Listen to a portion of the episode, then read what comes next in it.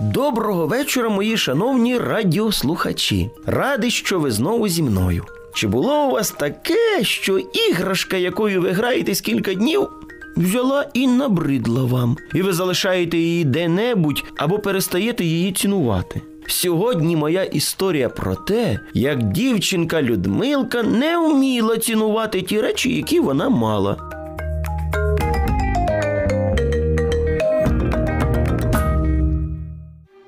Вже, думаю, знаєте про те, що дівчинку, про яку піде мова, звуть Людмилка. Вона була однією у своїх батьків. Батьки її дуже любили, піклувалися про неї. Та була одна проблема.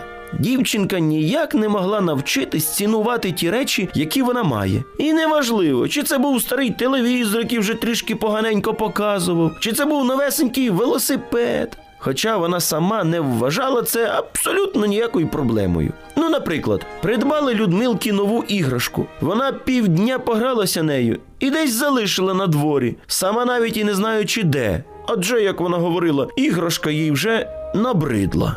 Доню, а де та іграшка, яку ми з татом тобі подарували? Я не знаю. Вона мені вже набридла. Моя хороша, сьогодні вона тобі набридла, а завтра ти захочеш нею побавитися і не знайдеш її. Можливо, я її десь в саду залишила. Тож в землі, під дощем і сонцем вона дуже швидко втратить привабливий вигляд. А мені все одно. Людмилка так і не шукала тієї іграшки. Знайшла її випадково мама дівчинки, прибираючи в подвір'ї. Або ще от така ситуація. Бабуся подарувала онучці великий, гарний записник, щоб дівчинка писала власні вірші чи пісні, які їй сподобаються. Або ж вела щоденник, та в перший же день вона помалювала всі сторінки цього записника. Вона просто помалювала на кожній сторінці якісь там каракулі. І в цьому батьки бачили проблему та не знали, як її вирішити. Рішення здається, прийшло само собою. Людмилка пішла до третього класу, і батьки вирішили придбати їй мобільний телефон. Ти вже доросла. Ми тебе до школи водити за ручку вже не будемо. Та якщо тобі щось потрібно буде, то ти нам зателефонуєш. Так сказала мама, і тато вручив дівчинці подарунок. Дякую. Лише тепер будь уважною і бережи цю річ. Так, звісно. Це ж перша серйозна покупка в твоєму житті. Хоча телефон був з чорно-білим екраном і не сенсорний, та дівчинка була щаслива, що вже доросла, адже має мобільний телефон. Вона тримала його в спеціальному чохлі, протирала спеціальною ганчіркою. Ну та так тривало не дуже то й довго. Дуже скоро і це все дівчинці набридло, і вже через місяць новий телефон було не впізнати. Доню, що з твоїм телефоном? Не знаю, я з ним поводилась як з усім. Та телефон виглядає так, як після побоїв. Через весь екран подряпина, кількох кнопок вже немає, як і задньої кришки.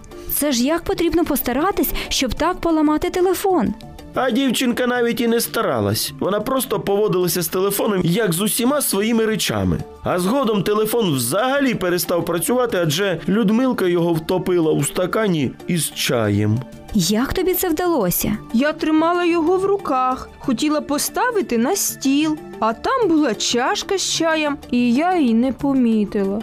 Батьки відреагували серйозно на таку безвідповідальність дівчинки. Ми обіцяли тобі новий кращий телефон, якщо ти будеш берегти цей. Так як тобі не вдалося його зберегти, то ми тобі телефон не купимо, доки ти сама не назбираєш на нього коштів. У Людмилки була бабуся і не одна. Вони щоразу, як дівчинка приїздила до них, окрім солодощів, давали ще й гроші, тому назбирати на телефон вона могла. Довго ж Людмилка збирала кошти собі на телефон. Та коли все ж таки назбирала потрібну суму і таки телефон купила, то відносилась до нього як до найціннішого і найдорожчого, що є на світі. Людмилка зрозуміла, що коли до будь-якої речі ставишся бережливо, то вона й виглядає як новенька і довго служить. Людмилка ним користувалась до кінця школи і користувалася б ще б довше, якби він не став ну вже зовсім якимось таким старим. І тому і я вам кажу: цінуйте речі, які ви маєте. Вони довше вам прослужать і виглядатимуть гарно. А нам, на жаль, вже прийшла пора прощатися, адже вечір схиляється до ночі. Солоденьких вам снів.